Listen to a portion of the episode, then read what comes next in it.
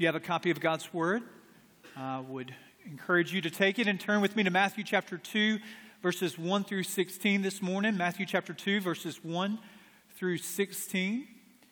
You know, we live in a culture with technology that a birth is something that can be shared almost instantly. That There was a time where there was a delay. There was a delay in the technological ability to be able to have a child and be able to share that great news, even with the closest of your family members. You, you had to go to a payphone, you had to get them on the phone or leave a message. And, and so there are some of you that had children, and there, was, there might have been hours of that delay, there might have been even days of that delay if someone was traveling to be able to tell them the good news that their grandchild was born. Uh, we live now where, where birth announcements are almost just instantaneous. I mean, you have a child and you're able just minutes later to, to post pictures on Instagram or upon Facebook. There are text messages that are sent there from the delivery room, and, and everyone receives that with great joy. You got to be a pretty hardened person to see a newborn child and say, ugh, what's going on here? You know, you, you receive that news and you say, as you even receive the birth announcement in the mail with the details and, and, and the, the, the photo shoot of that child, and you're able to say, boy, she has her mom's complexion, she has her dad's eyes. There's something about birth announcements that fill us with joy, that our, our default response to a birth announcement is one of wonder and gladness and thanksgiving. And so we turn to Matthew chapter 2 to hear the birth announcement of our Savior, and the response is not just the response of wonder, but there, there are three responses. Three responses that become illustrative of our own responses during this Advent season to the coming of our Savior and rescuer, Jesus Christ. In these 16 verses, we read the news of this response here in threefold. Uh, verse 1, starting in Matthew chapter 2. Now, after Jesus was born in Bethlehem of Judea, in the days of Herod the king, behold, wise men from the east came to Jerusalem, saying, Where is he who has been born king of the Jews? For we saw his star when it rose, and we have come to worship him. When Herod the king heard this, he was troubled, and all Jerusalem with him. And assembling all the chief priests and scribes of the people, he inquired of them where the Christ was to be born. They told him, In Bethlehem of Judea, for so it is written by the prophet, And you, O Bethlehem, in the land of Judah, are by no means least among the rulers of Judah. For from you shall come a ruler who will shepherd my people, Israel. And Herod summoned the wise men secretly and ascertained from them what time the star had appeared. And he sent them to Bethlehem, saying, Go and search diligently for the child, and when you have found him, bring me word that I too may come and worship him. After listening to the king, they went on their way, and behold, the star that they had seen when it rose, went before them until they came to rest over the place where the child was. When they saw in verse 10 the star, they rejoiced exceedingly with great joy. And going into the house, they saw the child with Mary, his mother, and they fell down and worshiped him. Then, opening their treasures, they offered him gifts gold and frankincense and myrrh. And being warned in a dream not to return to Herod, they departed to their own country by another way. Now, when they had departed, behold, an angel of the Lord appeared to Joseph in a dream and said, Rise, take the child and his mother, and flee to Egypt, and remain there until I tell you, for Herod is about to search for the child to destroy him. And he rose, and he took the child and his mother by night, by night and departed to Egypt, and remained there until the death of Herod. This was to fulfill what the Lord had spoken by the prophet Out of Egypt I called my son. And then in verse 16, we read Then Herod, when he saw that he'd been tricked by the wise men, became furious. And he sent and killed all the male children in Bethlehem and in all that region who were two years old or under, according to the time that he had ascertained from the wise men. In these 16 verses, we discover three responses to the original birth announcement of the coming Lord Jesus Christ three responses that become invitations to how we are able to respond to that original Christmas birth. And the first response is a response of Herod. And it's embedded here in these 16 verses, and it's a response of hostility. That you're able to respond to the birth of Jesus Christ with hostility to the implications of that news for your life and for my life. Yesterday, we were able to take some boys along with our boys to the movies, and so we uh, wanted to see, you know, a movie that would get us into the Christmas season, I guess. And so the boys got to choose, and so we saw Aquaman yesterday, and so. Yeah, I mean, great Christmas movie there. And so uh, our youngest son, Jonathan, is seven, so he's not, able, he's not at an Aquaman appropriate age at this point. So his mom, my wife, Danielle, I don't know exactly why I said it that way, uh, Dan- Danielle took him to see, uh, took him to see, uh, what did they go see, choir? What, the Grinch. They went to see the Grinch here. And so, and it got me to thinking a little bit about this because King Herod was, were the original Grinch who uh, really wanted to distill the true meaning of Christmas here. And so I've, I've heard it, maybe you've heard it this way before. You see, there was a Grinch named Herod that did not have fur that was green, a head that was large, or a heart that was two sizes too small. But let us consider perhaps that he did after all. For the child that was born in a stable that Bethlehem night posed a serious threat to his eminence, gave the king quite a fright. Thus he commanded his soldiers sending them out late at night with orders to murder, to kill the Christ child, and to steal our delight. Who, who is Herod? And how would a king, a leader, do something that, that was so hostile and so, so cruel and, and tyrannical in, in so many ways? How, how would this happen? Who, who would do something like this? Well, Herod ruled for 37 years. And the 37 years that he ruled over Israel was a time, really, uh, from a political standpoint and an economic standpoint, was a high point in that first century world. Herod's rule was one that positioned Israel in such a way that they would become this trading hub.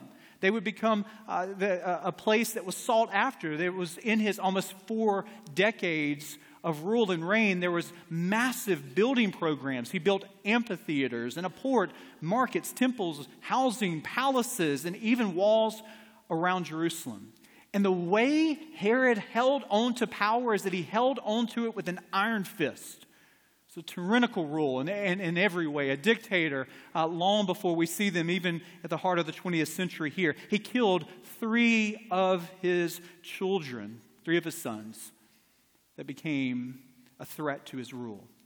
He killed two high priests that threatened his rule. He killed one of his uncles, and he even had his mother in law killed. This is Herod here. I, don't know how tense your family get togethers are, but I can assure you, Herod wins the prize for that. You, you assassinate your mother in law, it's awkward at Christmas dinner right there. So it, this, this is Herod right here. This is who he was. This, this iron fisted reign and rule upon him at his deathbed. Just to get an, uh, an idea of who this person was, at his deathbed, he got his military generals around him and he said, I want you to get all the leading citizens, gather them together in an amphitheater, and upon the, the time that I breathe my last breath, I want you to assassinate everyone to ensure there's mourning in the kingdom over my death.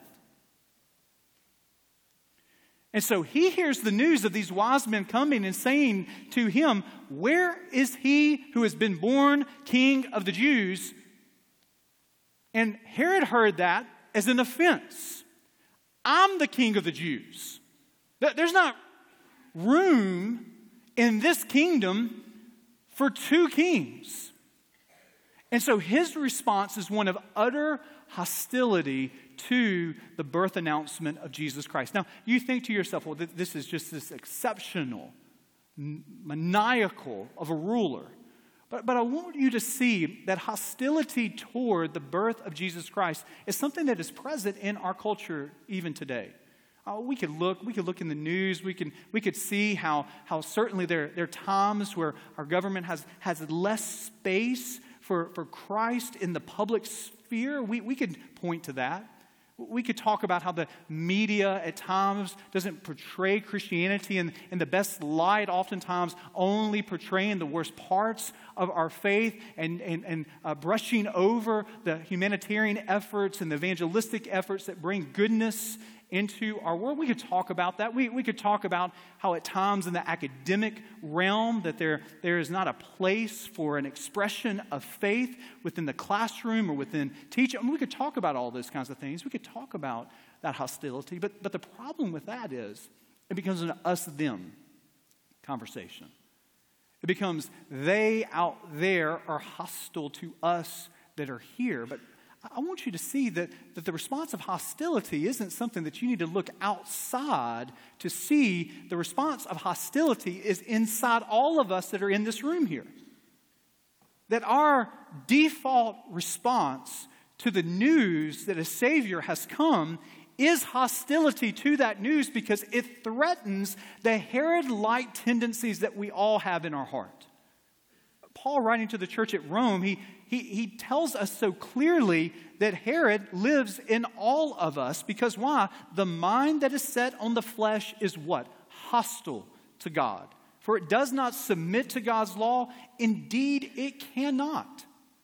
And it's not that Paul is just going to say that we're hostile to God before our point of justification that we're hostile to God only before we accept Him by faith and believe in the finished work of the gospel, that hostility still resides in us in the midst of our sanctification. We all desire to exalt me, myself, and I to the throne of self reign. And Jesus is coming it is a declaration that there can only be one king in that kingdom 2,000 years ago. And it is a declaration to you and to me that there can only be one king in your heart today. So we all have to choose.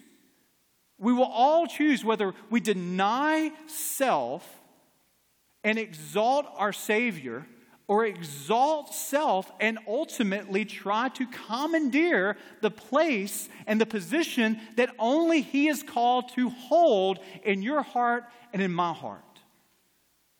See, hostility is not something that is just outside the walls of the church per se. Hostility is in the walls of all of our hearts.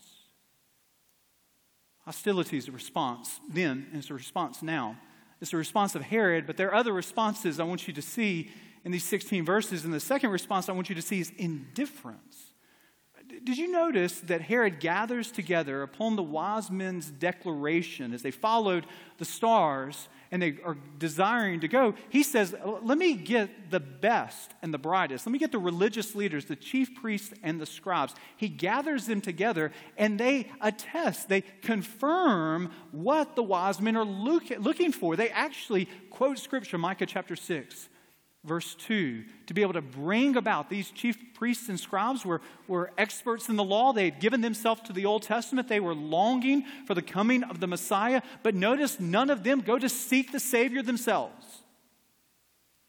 They, they would rather stay afar from the Savior than to be up close to Him. They, they would rather study about Him rather than savoring Him. They would rather be with earthly power and position than to bow down before eternal power who is positioned in a manger. You see, this is the temptation, not just of chief priests and scribes, it's not just the temptation of life group leaders or seminary professors or even pastors, but it is a temptation that resides in all of our hearts. We too can become so familiar. The facts of Christmas, we can become so familiar with the, the trappings of Advent that it loses its wonder. We lose a sense of awe. We're in the presence of Advent, but we're not participating in the spirit of Advent. Well, that can happen. That can happen to all of us in this room. I remember just recently, a couple of weeks ago, the Homewood Christmas parade was coming through, and we had basketball practice before and went into it, and we had basketball practice in the middle of it. So we were kind of meeting. We met at Oxmoor, our whole family, and we were watching the parade and enjoying the parade. And then I had to take one of my sons to his basketball practice that was at the Homewood Rec. And so we just walked down Oxmoor. And it was toward the end of the parade. So it, maybe an hour or so had gone by. Candy was strewn everywhere. Uh, the lights, the music. It was a fun time. Our kids and boys had enjoyed it. And I noticed as I was scooting out of the parade crowd, going down Oxmoor to the Homewood Rec Center, that I noticed a, a young girl, maybe three years old or so, who was laying down. I'm sure she was tired. I'm sure she had been standing for a while. And she was laying down in such a way that she was turned away from the parade altogether, laying down on her back. And before her, in the midst of the parade, she had a phone and she was watching something on the phone. Now, listen, there, there, there's no parent shaming there. That, that just might as well have been one of my kids. You, you, know, you get your kids in a place and they've been standing up and they say, hey, can I do something else? So, so we live in a very distractible age, there's no doubt. But it, it hit me as, a, as an analogy of how often we go through life. I mean, she was present at the parade actually the, the, the, trappings of the parade were hitting. I mean, candy was coming upon her whether or not she was watching the parade or not. She, she was immersed in it, but she was not participating with it. And, and the parade of Advent is passing us by. And while we're present here in pews, there can be the temptation to not participate, to yawn our way through the Advent season. Because why? It's so predictable, so common. And it becomes indifference that, that claws at our hearts while the, the parade of the coming of Christ is here upon us. There's a temptation to be indifferent to it. And maybe you're here and you're not hostile to the claims of Christianity, but at the end of the day, you're just sort of indifferent to it. You're among those who are worshiping, but for you, you are not participating. Indifference is a response, hostility is a response. And the final response that we discover in these 16 verses about the original birth announcements are, is worship. It's the response of the wise men. Now, it is helpful to be reminded what's in the Bible about these wise men, what's not in the Bible about these wise men. It seems to me that we always, in, in Easter and Christmas, are battling between fact and tradition. And tradition's a good thing, but sometimes, especially with the case of the wise men, uh, tradition has overrun the really the, the boundaries and the banks of, fact, and it, it is spilling over into places that, that actually we don't, at least from God's word, know is accurate. So let's think of a couple of these things. One, in Matthew chapter 2, verse 11, we discover that the wise men show up not at the manger scene, but they show up where? At a house. So we don't have, as, as, oftentimes our nativity sets describe, we don't have the shepherds showing up and the wise men close on their heels to see that original Christmas night. That's not the case. Also, we don't know how many wise men were there. Uh, tradition would tell us there's, there's three wise men, but why would there be three wise men? Because we're counting the number of gifts that the text tells us. Well, there could have been nine wise men, there could have been six wise men. We, just, we don't know. The, the details of the time are hard to pin down. It is difficult for us to know exactly the time. Mary is there, they're with Jesus. There's a little, it seems, at least within this passage, that there's, there's some time that is spent. Herod says, I want all the children two years or below to be killed because of the timing of the wise men. We don't know if this is a part of his extravagance and just cruel tyranny to do this, or if this is actually one or two years down the road. Again, some of these details we do not know, but this we know. We know who the wise men were. The wise men would have come from the east, they'd have been from the Persian Empire. The best way to think of them is as first century astrologists. Astrologists, they would look at the stars, they would predict the future, they would look at the stars, and they would be able to see what they needed to do in the present. And isn't it ironic that the indifference comes from those that have God's word? That the indifference comes from the chief priest and the scribes, and the ones who desire to worship him are the Gentiles who are looking at the canvas of God's creation and seeing how the stars point to the coming of the Savior, Jesus Christ. It's a good reminder that Christmas isn't just for the in crowd. That Christmas wasn't just first and foremost for the Jewish people. That Christmas, even with the coming of the shepherds and even with the coming of the wise men, is a fulfillment of how God promised Abraham all the way back in Genesis chapter 12. I'm going to make you a blessing, that you're going to have a family, and that family is going to be a great nation. And because of the way I'm going to bless you as a great nation, you're going to bless all the nations. Well, how in the world is that going to happen? Well, we see it already with the coming of the Israelite Jesus Christ, whose birth is seen in the stars, and all the nations are coming here. The wise men are coming to worship him.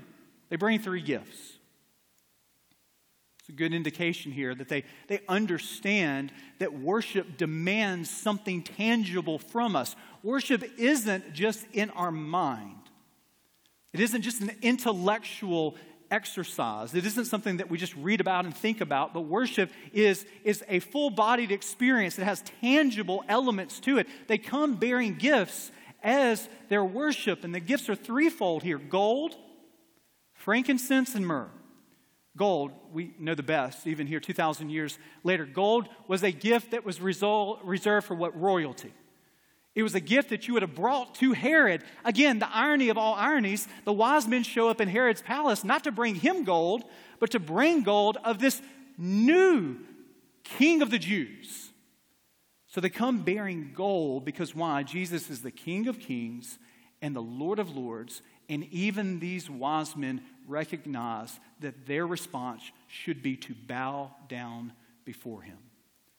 Now, we don't necessarily come bearing our gold, but we are called in response to Christ's birth, we are called to bear our gold to Him in worship, as it symbolizes giving Him our best. Now, our best isn't once a year we write a check or once a year we do this uh, heroic act of, of sacrificial and selfless love and then that checks the box. Rather, no, our gold is something we offer every day as we offer to God in worship our everything. As Paul would say, therefore, in Romans chapter 12, verse 1, therefore I urge you, brothers, in view of God's mercy, to offer your bodies as a living sacrifice. This is your gold. This is your spiritual act of worship that is called to be holy and pleasing to Him. I love the way Eugene Peterson paraphrased that in the message. Offer to him your everyday life. You're getting up, you're going to bed, you're going to work, you're going to school. That, that every day we are called in word to deed, and indeed, whether we're parents or grandparents, whether we're single, whether we're elementary school students, high school students, college students, whether we're in the workplace or not in the workplace, that we're called to offer Him our best thoughts, our best work unto Him, because why? He is deserving of our best. Not only as we gather together to give Him corporate worship on Sunday as a gathered church, but we are called to give Him our best every day of our lives. This is the call of gold as an offering to Him. It's not the only gift they brought. They brought not only gold, but they brought what? Incense, frankincense. It's interesting that frankincense, the, the, the aroma of those gifts pointed to those first century Jews acts of worship. One of the places that incense would have been burned was the high priest in the temple utilizing incense as an offering, a sacrificial offering. The smell would have been upon an animal. And so the incense is a foreshadowing of the purpose of Jesus, that he is what? Our great high priest. Hebrews chapter 2, verse 17, it reads, Therefore, he had to be made like his brothers in every respect, so that he might become a merciful and faithful high priest in the service of God to make what? Propitiation for the sins of the people. So, as the incense, the frankincense is given as an offering, as a gift in worship and awe and wonder of who he is, it is a way of saying that he is the great high priest. He is the one, I love the words of, of, of, this great hymn. Before the throne of God above, I have a strong and perfect plea, a great, what? High priest, whose name is Jesus, who ever lives and pleads for me. Aren't you thankful for that? Aren't you thankful that this Christmas season, if you are a believer, if you have trusted in the finished work of Jesus Christ, that He ever intercedes for you, that on His hands your name is written, it is graven into His hands, that in His blood and in His sacrifice He intercedes at the right hand throne of the Father for your very needs now. Your discouragement intercedes for it. Your depression, He intercedes for it. Disease, sickness, death, He intercedes for every frailty of His children. He's known it because He's walked it, He's experienced it because He's lived it. And this is the great news that we do not have a high priest who's unable to sympathize, but one who, in every respect, has been tempted as we are, yet without sin. So then, go and approach the throne of grace boldly to receive your help in time of need. And for some of you, the Christmas season is a time of need because you're mourning the loss of a loved one. For some of you, Christmas time is, is a time of need because you mourn that things are not like they used to be in your family dynamic. There's difficulty around the table. You turn on the Hallmark channels and everything gets tied up by the end of a two hour movie with a red bow, but it's not, there, there are no red bows being given out for your life. Things don't so neatly get tied up. And I'm here to tell you that there is a great high priest who is interceding, who is seated, uh, seated at the right hand throne of the Father for your needs. So there is the gift of gold, there is the gift of frankincense, and finally there's the gift of myrrh. What is this? Well, this would have been used as an anointing oil most often in the um, embalming process of a dead body. That this fragrance was a fragrance of, of death. That this smell and aroma was a, a smell of, of a funeral. And isn't it foreshadowing that the cute, cuddly little Jesus, who's an infant or a toddler, however old he is, in verse 11 of chapter 2, is receiving a gift that was most often used at one's death. And it's a reminder. It's a reminder that Christmas can never be taken in isolation, that Christmas is always the first chapter that leads us to the rest of the story that culminates in Easter. That this child who was born is a child who is born to live a perfect life, a life that you and I cannot live, and die a death that all of us deserve to die. He took upon himself your sins and my sins as the perfect Christ child. And he made a way where there was no way, where you and I, as we are hostile, all like Herod, all hostile to the claims of God the Father upon our life, he took that hostility upon himself and he bore it all. 2,000 years ago, the wise men come and they bring the gift of myrrh because he is one who will die a sacrificial death. I don't know if you've seen this painting by Holman Hunt. It's a 19th century painter. It's not a, exactly a one to one correlation, but I think you'll get the gist.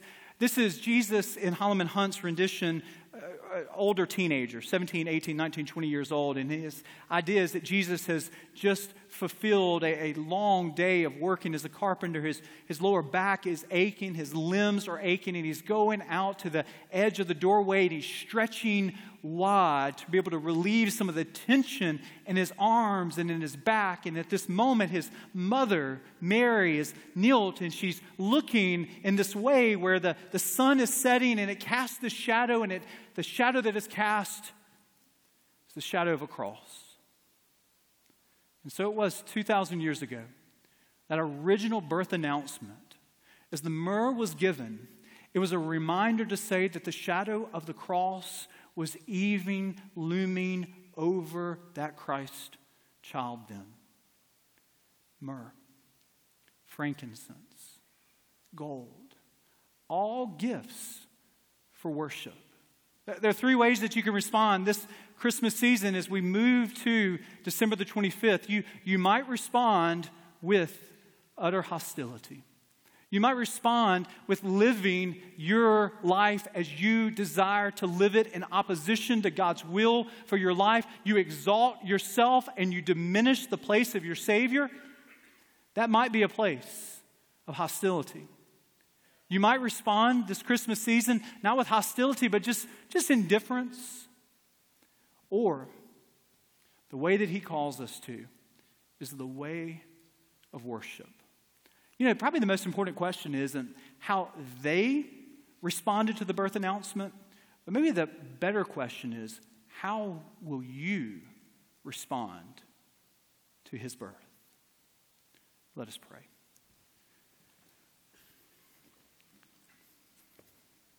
Today, God, we reflect. We reflect upon your word and the claims that it has upon our lives. Today, there are some of us in this room, all of us have felt the pull of hostility. All of us know the temptation to exalt self. We thank you that the frankincense reminds us that you, as our great high priest, that when we desire to exalt self, we're able to come to you and to admit that, and that you forgive us of our sins and cleanse us from all unrighteousness, that you, our great high priest, makes intercession ever for us. And so, for those of us that are in this room that are, that are rebelling from your reign and rule upon our lives, may today you convict us of that sin and comfort us by reminding us that that sin doesn't have have, to have the last word in our lives. But your grace and your forgiveness, it gets the last word that propels us forward in obedience. As we think about the gold, we're reminded that we're called to worship you, and there's some of us that want to hold our gold close to ourselves. We're not willing to give you our all. We're not willing to give you our best. We oftentimes prioritize second and rate, second and third rate causes. But today, Lord God, may we give you our best. Remind us of, of the myrrh that reminds us that, that you, the Christ child, as you send your Son, Jesus Christ, He lived the perfect life and died a sacrificial death. And in that way, we're able to not just be enemies of God, but to be reconciled with you, our Heavenly Father. So we thank you for the sacrificial death of your Son, even that's foreshadowed here in the gifts that are brought. May today be a day that we respond in utter adoration and worship for what you have done for us this Advent season. It's in your name we pray. The saving name of Christ Jesus.